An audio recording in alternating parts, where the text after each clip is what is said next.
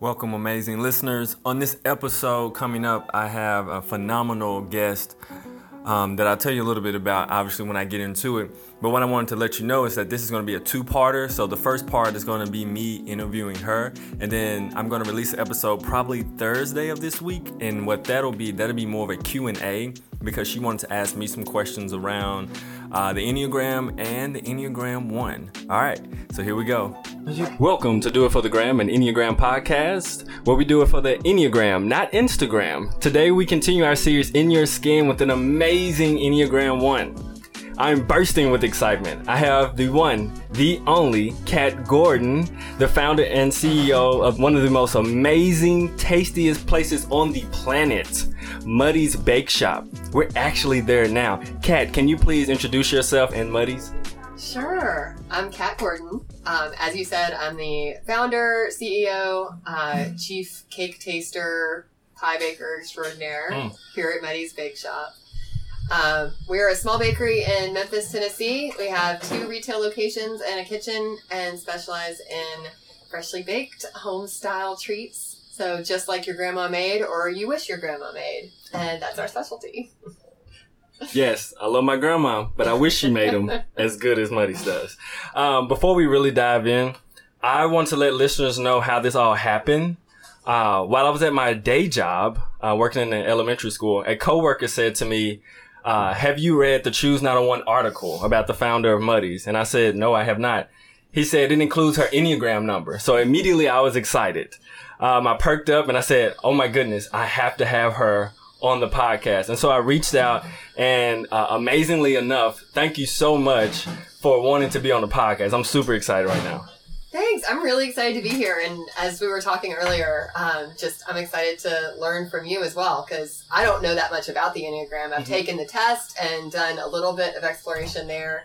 So hoping to pick your brain a little bit as well. Please, yes, yes, yes. I think something that was amazing when I was coming in, um, you were um, fixing what what's that wall called? Kind of the, Our community bulletin board. the community Yes. bulletin board. So this was like a this is a one thing already before we even start. Oh God, I'm like imagining the visual Right, right, 'cause- now. Because I didn't even, I didn't even know, I haven't even met Kat before. This is like the very first time we're in here together.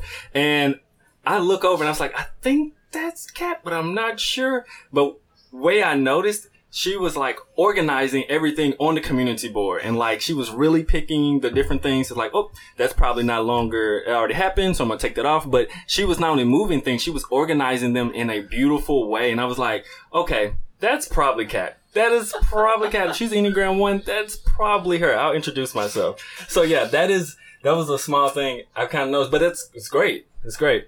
So Living it. so my Enneagram teacher who taught me and certified me, Ginger Lapid-Bogda, um, she says that the Enneagram finds you. You don't find it. So how did the Enneagram find you? Oh wow. Um I'm trying to think now. I feel like I've had so many people the last couple of years that I love and respect. I've got a coworker at the East Memphis shop that is really into it. I know she and I have talked about it. Um, my cousin-in-law Abby, but I'm pretty sure that the first uh, kind of oh, I need to learn more about this introduction to the Enneagram. I think it was through Father Richard Rohr. Oh, So I listened to his homilies and read his books. I'm a very big yes. Richard Rohr fan. Um, and I, I think it was through him, and he wrote the introduction to an Enneagram book. Yes. Um, yeah, I think that was the first time I heard about it. hmm Yeah, he has a bunch of books. He is Amazing. yes, Like, I kind of want to be his best friend. Richard, Seriously. if you're listening, I want to be your best friend. We could like read books and snuggle or something. I don't know. seriously, seriously, like it's oh my goodness, that's awesome. So when you when Enneagram found you, how did it impact your life?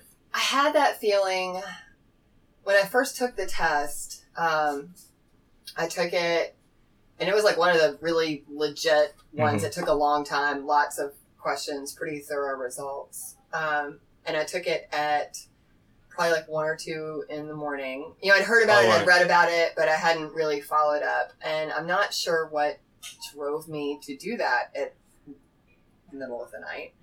um, but as I'm remembering it, I kind of feel like maybe my husband was out of town, and I have this habit. I've always had a ha- had a habit of kind of being a night owl and Mhm. chewing on things like Right. late into the night.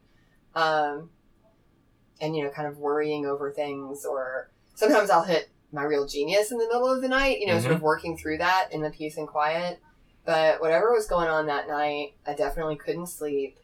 And I was sort of pinging around, um, you know, probably a little bit of anxiety Mm, okay. over something. I don't remember what, but over something.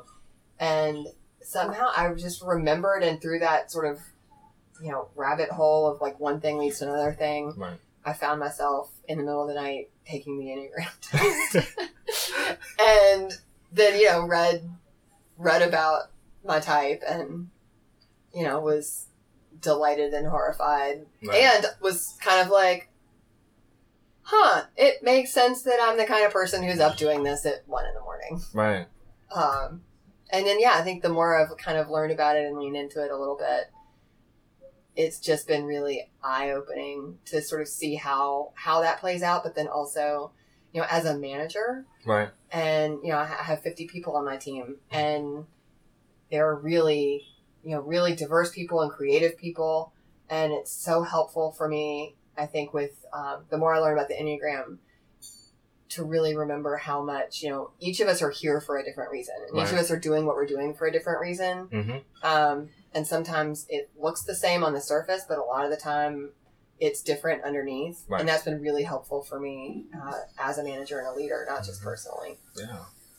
That's amazing. And I think it's I think it's super amazing that you're Enneagram one and like you own um like a bakery, like a place where like details are important. yes Um from not only like what goes into the ingredients to behind the scenes, but also to the um, presentation and also to how you communicate to customers and everything that you do. So I think that's absolutely amazing. Like those detail things are super important and I love that it's a blend of it that you're managing. Thanks. And I feel like it's like a one within a one. I mean, even our, you know, we were talking today at our uh, manager meeting about differentiation and, you know, how do we train staff on, you know, how are we different than competitors and like not using words like, you know, good and bad, but, Mm, you know, mhm. something, somebody can be doing something different than us Right. and it doesn't make it good or bad.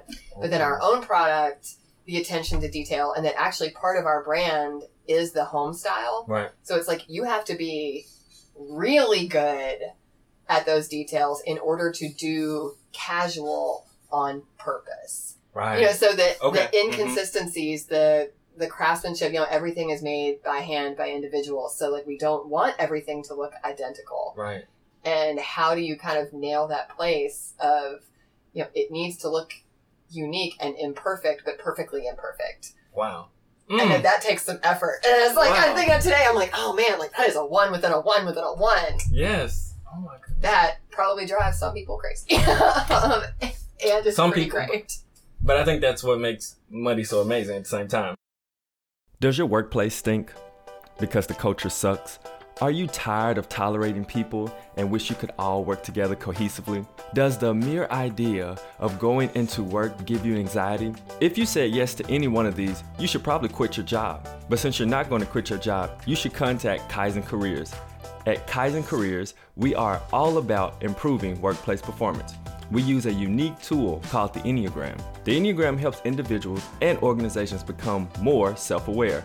That self awareness lends into helping organizations with communication, conflict management, and leadership development, ultimately turning self awareness into self mastery and creating healthy workplace cultures so you can improve your services and bottom lines. Contact Kaizen Careers at K A I Z E N C A R E E R S dot com or Milton at KaizenCareers.com or give us a call at 901 334 1644. So you use so many words that like ones typically would use. um, I love though. I love it though because it's. Um, I would say it's on the path to definitely like growth, where you talked about not referring to things as good and bad because Yeah. sometimes ones can get stuck in um, the thought of either right and wrong, good and bad, black and white type of deal, where it's not where there's there's gray and there's like you said difference Yeah. or differentiation, which I think is amazing because um, for you to say that that's huge from coming from the manager who's a one, that's huge. So that means that you've done some personal inner work to understand that. And then you said perfectly imperfect too. So that's like because a lot of times ones want perfection. You know, like Right. it's it's a it's the ideal thought of perfection. Um, and so it's cool that in the imperfection to be perfect, it just like this beautiful little blend here. Oh yeah, and I'm sure sometimes aggravating where it's like, I'm sorry, this needs to be a little more imperfect, Mm. but like in this in this very specific way, or like this is imperfect and not in the good way. Right. Like we gotta we gotta tighten this up, but not too tight. I love it. I love it. And this is another one thing that I saw too. So I was reading an article and I pulled this part that says Muddy's mission was then developed through her own, their mission states to make Memphis a happier place by creating outstanding experiences and delicious food, being kind to everyone we meet and doing the right thing. So that last part, I was like, ooh, ooh, doing the right thing because it's so important to you. Tell me why yeah. and tell me how like inside doing the right thing why that's so important to like our community to you That is a big question. I know. Um, I think because that's, I mean, that's the whole ball game. Like if you're, if you're doing the wrong thing for the right reasons, Mhm. then it still is the wrong thing. And on the other side, it's like if you're doing the right thing for the wrong reasons. So it's why we have both a mission and a set of guiding values okay because it is important what we do. It's also important how we do it. Mhm. And, you know, I'm very aware, I've always been a little self conscious about uh, the verbiage of that in our mission because I think it could so easily be misunderstood right or sound, you know, like, well, who are you to say what's the right thing right, or yeah, what isn't? yeah. But, you know, I kind of like, well, well, it's my business. So we can say, we don't have to say that it's what's right for us is what's right for everybody mm-hmm. but we should be consistent if we have said that something is right you know in our organization in how we're going to do something then we also need to be willing to stand by it and Right. be upfront about it and i think that that's the kind of thing that shows up uh, take something super mundane Mhm. in the business world but is it you know a possibly everyday occurrence you know think about the last time you tried to return something or you know give feedback to a store that you visited because let's face it not everybody gets it right all the time Like, True. everyone makes mistakes Mm.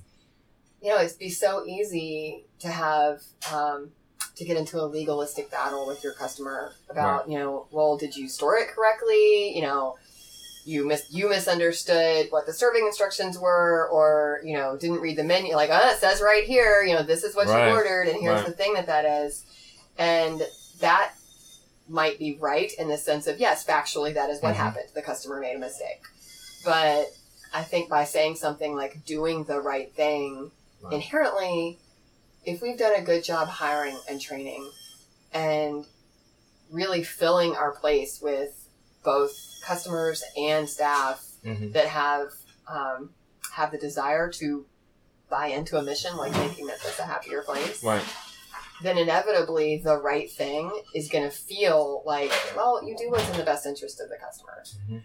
And having something where it's like, yeah, we're not going to have a whole huge, you know, the return policy is, hey, employee, use your best judgment Right. to do what the customer needs to be done. Mhm. Um, I think that's a great example where doing the right thing, like that might not seem super sexy in the moment, right but it's really important and helps us from like over correcting or over standardizing. Like, okay, well, how exactly do you solve this problem? Yeah.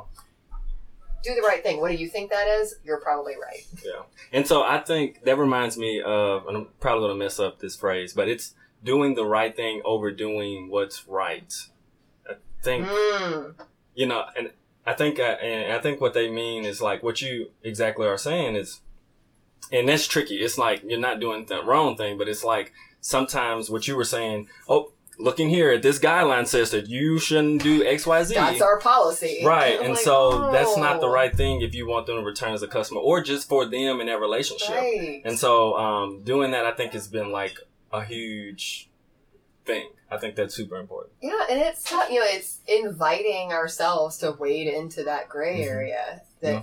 involves using best judgment and like maybe isn't going to be the same. Right. You know, so you, the customer, you know, depending on who you get, you actually might because there's not a standard. Mhm. it is going to be a little bit depending on. Well, somebody might solve the problem differently than somebody else, but what Right. you can believe is that they're all going to do their best to solve that problem. for you. Mm-hmm. Uh, rather than just kind of like, well, it says in the book that here's the only thing I can offer you. um, Yeah. Which, you know, at the end of the day, just isn't that helpful. One of the things we actually ask in our job description or in our um, interviews Mhm. For our customer service staff, we ask the question, and like, man, some people are like deer in headlights. Like, wait, what? Is this a trick? Is it a trap? We ask, you know, have you ever uh, bent or broken a rule Mm. to get the customer what they need? And I and think, like, yeah, I think ah, so- what's the right thing? Yes. So, so what's so? I think a deer in the headlights too, because if they've applied to other jobs, I remember I applied to Best Buy, and then one of my mentors said, "Just be completely honest. That's the thing to do." Those tests, those online tests that you take, will kick your application straight out. I'm like, well, this is the truth, and that's not what they want, which is a whole nother problem in itself. But I think that's Right. great. It's taken out the human judgment piece Right. because it's just what's correct, correct, right, Mm-hmm. etc. It has a very black and white definition Yep. versus like if you sat down with a real person, the answer you gave probably actually would have been Yeah. that real person could use their good judgment. Mm-hmm. Oh yeah, customer focused guy. We're Right. gonna get him in here. Okay. Mm, Good. A lot of one words going around here. It's good. know. No, it's not. It's not a problem. It's not a problem. It's good. Um, so have you, when you read about the one, did you read about the inner critic? Oh my gosh. Can you I tell me- already okay, my Go. inner critic has a name. Oh, tell me about it. That's probably really unhealthy that I've like No, no, a I don't. I don't think it is. I, I think it's good that you have a name to your inner critic as a one, and anyone's listening. I think it's super important to have a name. Um, I know one of the clients I work with, I had my client actually draw their inner critic. really? Um, yes, uh, and it was powerful to see um, what his inner critic looked like Wow. because it helped me to understand what's kind of going on inside. And so for you to name it is really good because when you name it, you gain a little bit more control, a little bit more power over it, so it doesn't keep her in the passenger Right. side. exactly. So it's like, mm, you're not driving this car. Stay over there, Brenda. Brenda. You're in the car, but Right, you're not yeah. driving. So can you tell me a little bit about? Is it Brenda? a little bit about Brenda. Tell Yeah, when I read about the inner critic, I mean, that was the thing. I was like, oh, I know that this is describing Brenda, like my Mm-hmm. Pal Brenda. Mhm. it's lived with me my whole life. Yeah. Um, and yeah, that's fascinating to think about. I'm trying to think what would happen if I drew Brenda. My overactive imagination right now is envisioning like a horror movie style, like, oh my god, if I draw her, she'll start like crawling off of the page and be Mm. real. Right. Um, but yeah, I mean, I think that inner critic, Brenda is sometimes super helpful. Okay. Um, I think it's just that when it's when she's in the passenger seat or in the back of the car Mm-hmm. as an occasional voice, Right. um, she probably does have some nice things to say. She Mhm. just frequently doesn't say it in a very nice way. Yeah.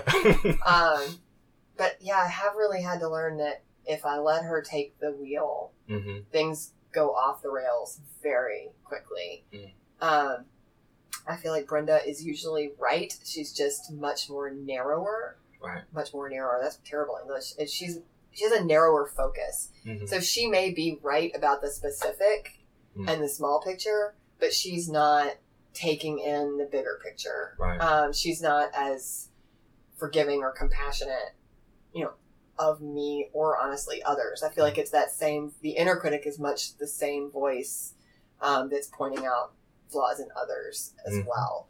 Um, so it's just like I think it's like the customer example. You know, in some ways she might be accurate, Correct. but not helpful. Wow. No, that's good. That's really good. So um, that reading about the inner critic was really helpful to kind of, you know, flesh out a little bit of what is probably going on Right.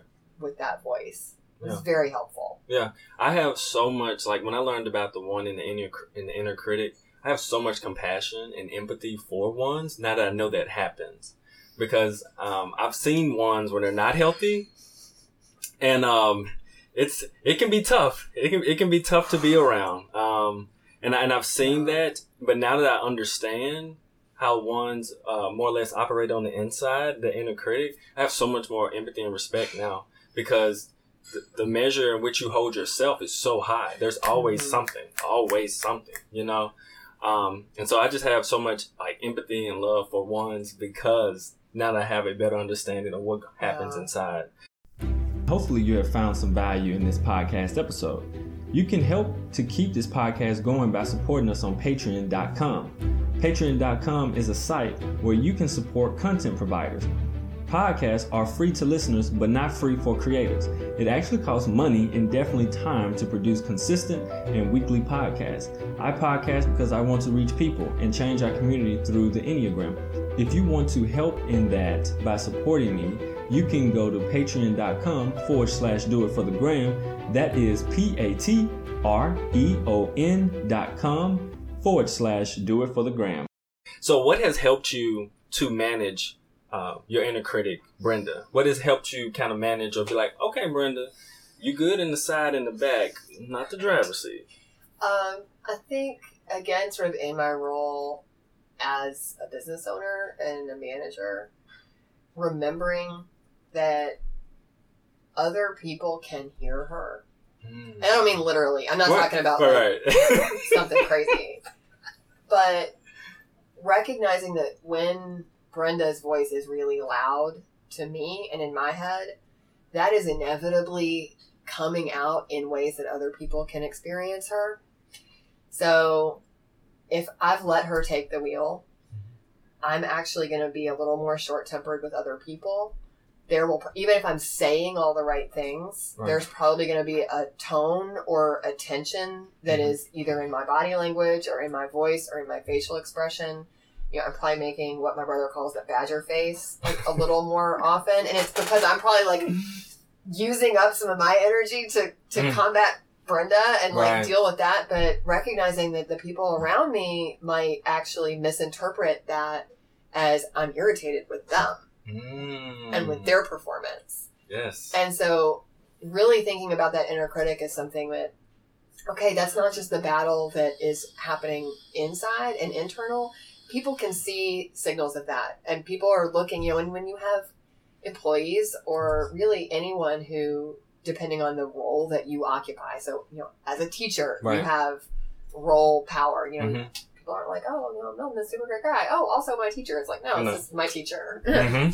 great recognizing that for them and their story what you're doing is filtered through their experience and so of course for all of us like whatever's happening is all about us right and that was a really big aha. It's like, okay, it is important for me to deal with and learn to live comfortably with Brenda, but right. also not let that battle leak right. out. So if I feel like it's starting to get a little bit loud or a little bit out of control, that it's not selfish for me to spend a little time working with that because it's going to save me from, from some cleanup. Mm-hmm later some damage control people that I care mm-hmm. about. right. Yeah. No, that was powerful. Like that was that was so good to hear one say that. That was powerful, seriously. And so I want to stay here in the inner critic yeah. a little bit because I know a lot of ones like listen and they are you know struggling, battling, working with you know everything with their inner critic. So part of your story I read um, as an entrepreneur, you had like a, a rough start. Some things happened haven't we all? Right. and so, um, can you connect? Can you remember um, what the inner critic did for you at that point? Because you also said it was helpful at times. It can be helpful, you know, because it can be accurate. It can point out things like, "Ooh, mm-hmm. something needs to be fixed. Something needs to be right." You know, it's not com- like just something bad. It's like it can be very helpful and accurate and help you. So, um, in this time when you were really like starting the business, yeah. um, how did the inner critic help? the inner critic has never allowed my ego too much space okay. in the room. Um, which I think is, as again, as a manager and a business owner, maybe the best role that the inner critic might play because starting the business, but also continuing the business. It's really tough. You know, you can't expect the people that are getting their paycheck from you to always give you unfiltered feedback. Right. Um, you know, I like to think that we've done a really good job of ask, you know, asking for feedback and modeling that and teaching how to do that. And, you know, I'm blessed with coworkers, I mean, from the very beginning mm-hmm. who would tell me some things that I needed to hear, not just what I wanted to hear. Right. But at the same time, it would be total folly to think that they're giving me the full, un filtered version of that because at the end of the day, I'm their boss. Right. And what the inner critic has done is allowed me to not just always think like, oh, I'm not hearing uh, too much criticism from my team. I must be doing a really amazing job. Or like, oh, everyone that works for me laughs at my jokes. I'm obviously hilarious. like, and you Yeah. know that happens. And right. we've even, I mean, I think it's parodied even on some TV shows. I mean, people in a position of any power, even at like a small little bakery, it would be so easy for us to think that like confuse the power that we have that's associated with our role Right. with actually doing a great job all the time. Mm, Okay. So the inner critic is a fantastic foil to the inherent ego that can come with running a business um, and somewhat successfully. I think specifically when you asked about the very beginning, hmm I don't know how helpful Okay. she was really early on. Right. Um, other than simply reminding me what I already knew, which was that I had no professional experience or educational experience hmm that would indicate that I would be good at this. Right. Okay. Um, and but that wasn't a secret. Um, That was you know like oh an English lit slash art history major failed real estate agent. Like yeah, obviously go start a business. What? I mean no, that doesn't make sense on paper. It doesn't make sense when you say it out loud. Um, so yeah, I'm not totally sure what the inner critic had to offer that early, but she was definitely still still there. Feel that. Mm. Still Reminding always you. Mhm. there. Yeah. Okay, so when um what before we get to that, I have another question, but I have so many. So what is um what would you say the best part about being an Enneagram one from the knowledge you have of it? I think that maybe the best part. It's so. I mean, isn't it just everything where it's like the best and the worst are actually the same? Yes. I think that the best part is I love to learn. Mhm. I really love learning new things. Right. And I wasn't always the best in school, but I think the aspect of the one that is constantly seeking better and wanting to do better, like, Mhm. and not just make everybody else do better, but actually do better and be better. Um, I think I connect that really strongly with that love of learning. You know, I think that part of the reason I love discovering new books and Mhm. learning new things is that I am driven Right. to be better, to be a better person and a better manager, and you know, just do better with whatever it is I'm doing. Right. Um, and yeah, I think I just, that's one of my favorite parts about myself is that I really love learning, and I think those two are just inherently connected. Um, specifically as a business owner, I really think that the one is so mission driven. Yeah. And not not the same as goal driven. Mm. Yeah, 'cause Break those are down. different. Break it down, yes. Um, and I certainly, I mean, I, I love achieving a good goal, and I love it when a plan comes together. So different between a three and a one. Go ahead. but yeah, and that's, I mean, and the three when I did my scoring is my second highest Mm. Okay. score, Mhm. and so parts of like I very much I empathize real hard with a three, but yeah, I think that key difference though is it's not it's not the achieving that is the part that's so important Right. to me, um, and as a business owner, that gets me in trouble sometimes. Where it's like, you know, I probably should care about the money part a little bit more because Right. it's really important to True. keep the business going. But that that idea of creating or helping be a part of something that is inherently bigger and better Right. than wherever we are hmm and the vision to see that you know you might could in some part contribute to something bigger and better really just hits me just straight in the gut Right. and i think is the aspect of you know the oneness hmm that probably kept it going through that first couple of years. Because if this was just a bakery to me, well, I would have given up like real quick. Right. I probably wouldn't have even done it. I mean, I would have been like, that does not Mhm. make sense on paper at all, you know, because Right. I'm a relatively logical person. I'm also a Mhm. typical eldest child, like not super risk taker. Like, ooh, let's Right. take care of your family and like do, do Mhm. all this stuff. Um, but yeah, when I look back at the last 11 years, I think through the really hard stuff and through the not knowing and, Right. you know, Mm-hmm. who likes feeling incompetent at things? Like, no one enjoys that. Yeah. It's one of my Um, struggles. Mm-hmm. That sense of the ideal and the mission. I think is just the, the driver that keeps it going. So that was just an aha. Reading Right. that about a one, I was just like, that's me. Like that's my Yeah. story. That's my story with the business. That's my story looking forward in the business is this constant Mm-hmm. like how how do we make something really, really special?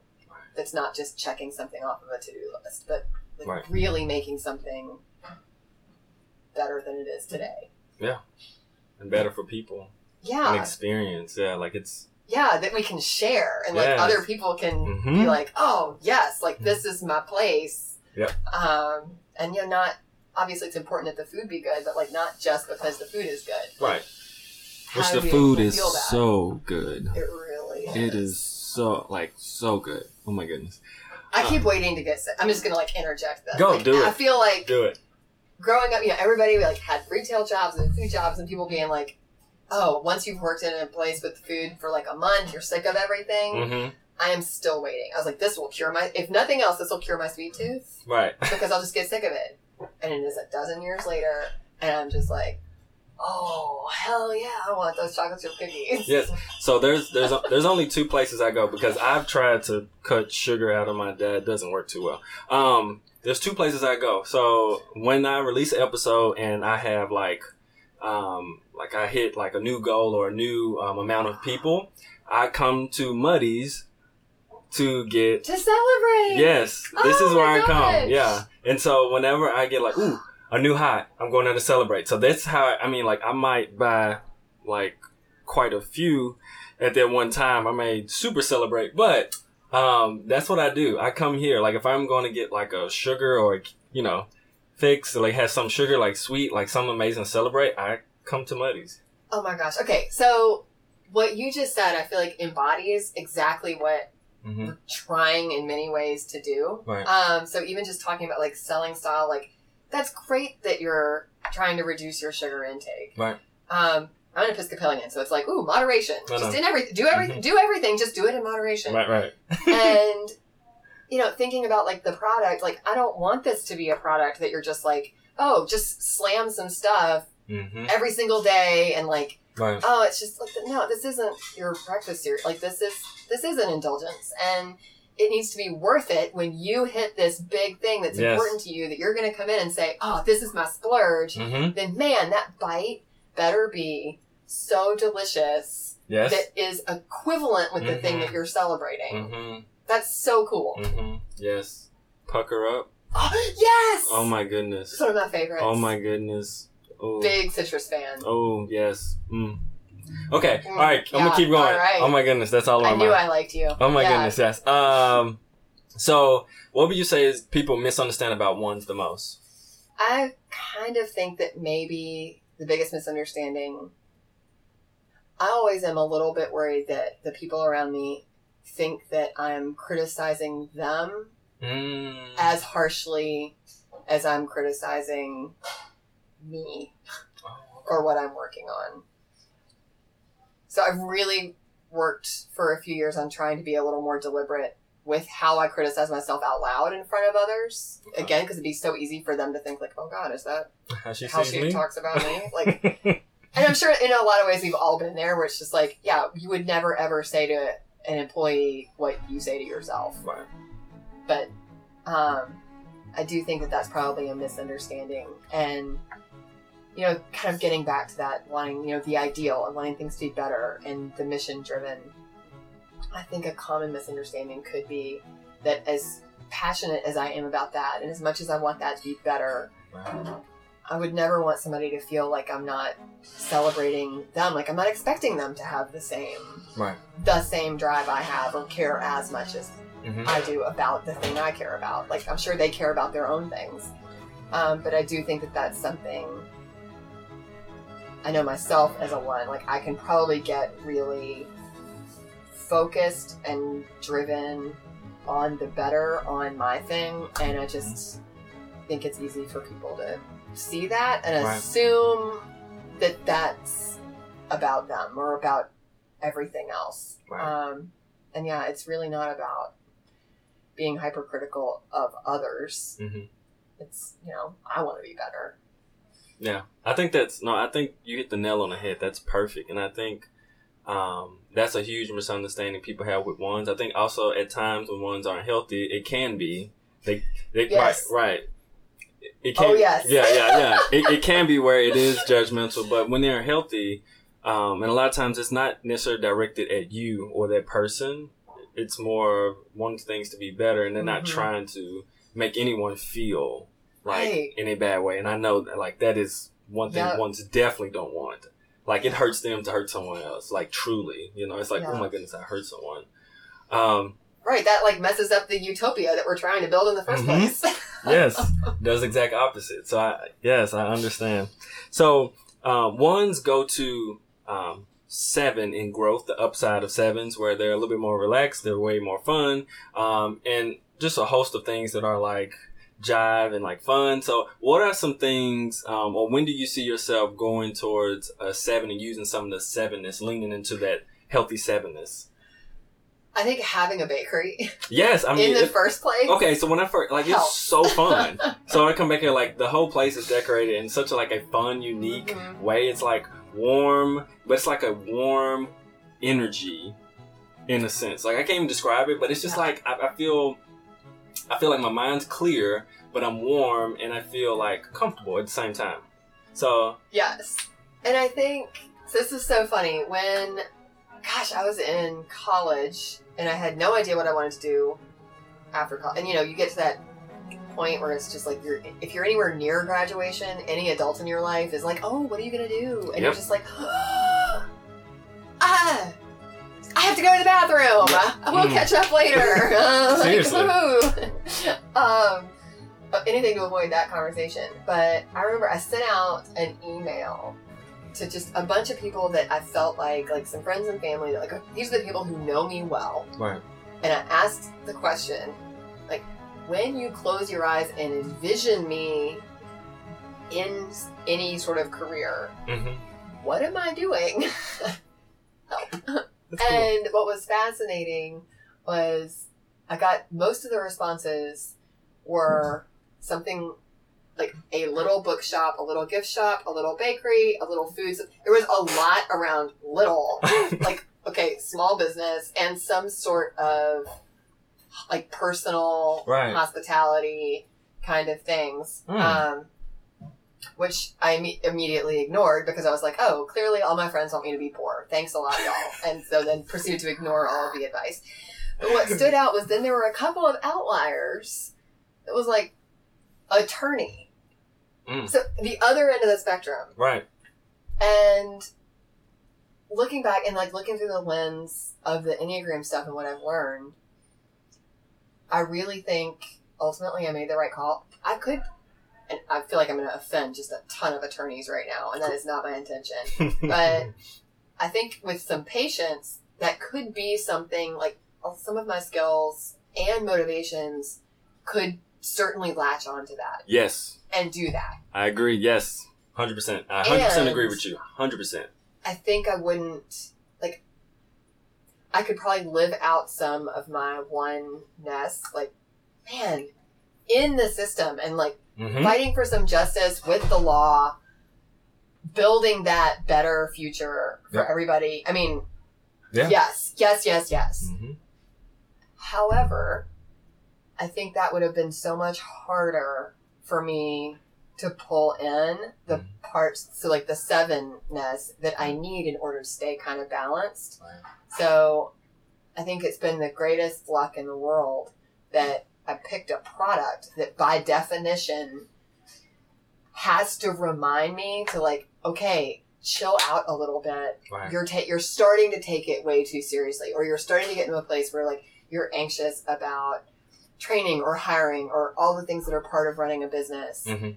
the very nature of our brand and the product pulls me back Mm-hmm. and is like, even if just for the customer's sake in this moment, you need to have a little fun. Right. You need to sprinkle some cupcakes right now. even if right now there's a million other things going on and I kind of just need to do it for a show, right. the fact that that's there Mhm. it's just like the greatest gift in the whole world to me to not go full on martyr one Right. where it's just like a bundle of exhaustion Mm-hmm. and like why aren't we at this ideal thing Right. yet Oh. so yeah i think i think the Muddy's is my seven Oh. Yes. the outward facing part of Muddy's Yes. is No, my I love seven that. No, Yeah. I, I love that. Um, I love everything you just said. I completely agree and love it because, like, like you said, understanding that going the route of being here as a manager, it has stretched you in a whole lot of different ways, and what you want to present to customers constantly pulls you to be not exactly so hard into the one, but into the seven, is because it's hospitality as well. You know, it's customer service. It's it forces the focus on Right. other people Mhm. and like reminds you that like oh yeah other people can see your face right now like get Right. that badger face out of here Right. like come on Whereas an attorney, you know, the badger face would have been welcomed almost. Right. You know, it's like, oh yeah, she's got the badger face. She's Right. she's on point. She's serious right now. And I don't think it would have helped you grow as much as you've grown. Like hearing you speak as a one is like incredible. yeah Um, because there's so much growth work that has been done. Dang. Like it's I'm serious. Like it's it's absolutely amazing. I'm super excited about it. yeah looking back i'm like really it's like between the enneagram stuff and i've done like the myers-briggs as well um i'm recognizing like yeah if i were a really healthy person i guess in every other way maybe i Mhm. could manage to do the attorney piece Right. but as an introverted one it's like boy do i need this particular outlet to force me Mm-hmm. like i can't just retreat into Right. the introverted idealism Okay. i've got to get out with like the real people and the mess sometimes Oh my goodness, yes, yes.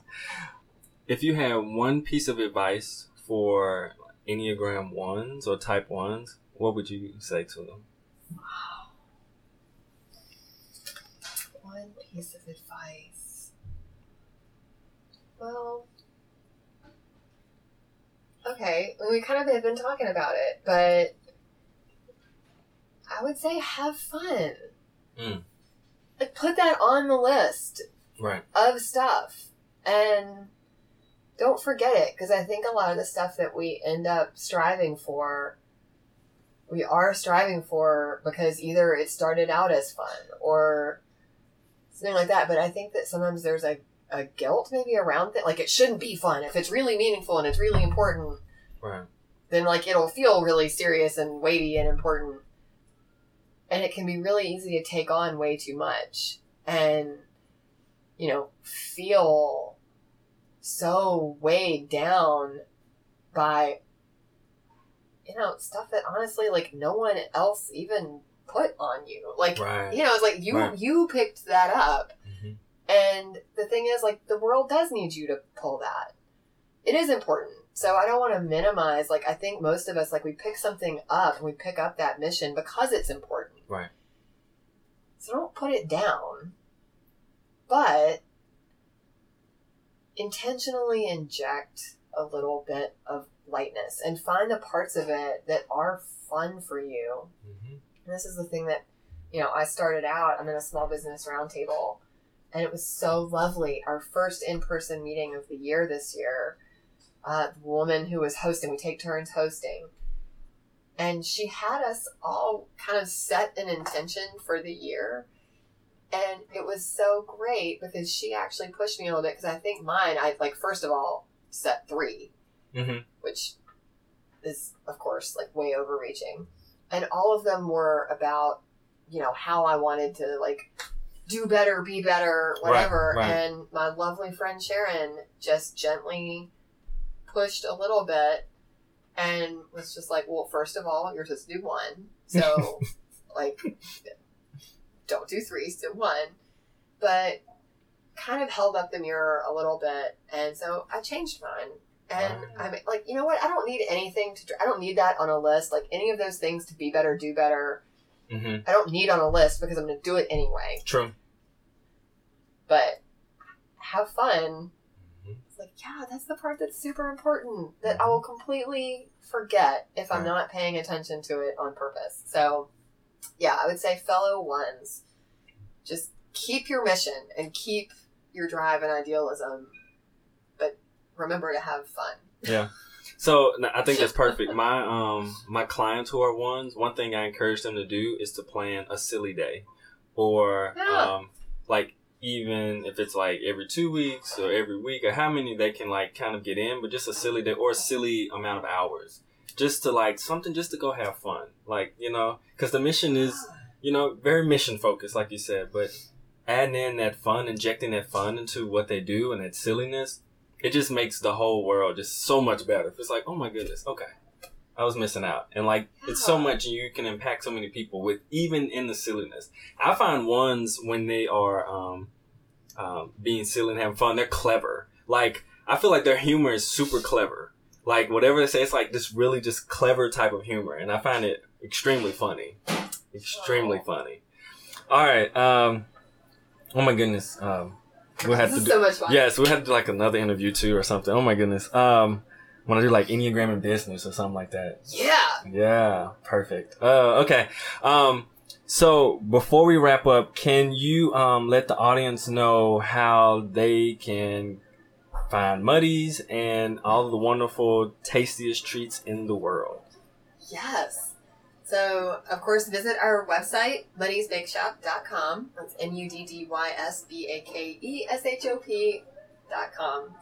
Um, you can find our addresses, but we have a store in Midtown and a store in East Memphis. So that one's the original one, the wee little shop in the shopping center. And occasionally you can visit our kitchen on Broad Avenue. In fact, I highly recommend that one. If you can come take a kitchen tour, we post those on our website as well. But, you know, as someone who is a maker and values the full spectrum of the process and Right. really going deep, um, it's a great opportunity to come in and actually see us at work Mm. and learn a little bit about the behind the scenes.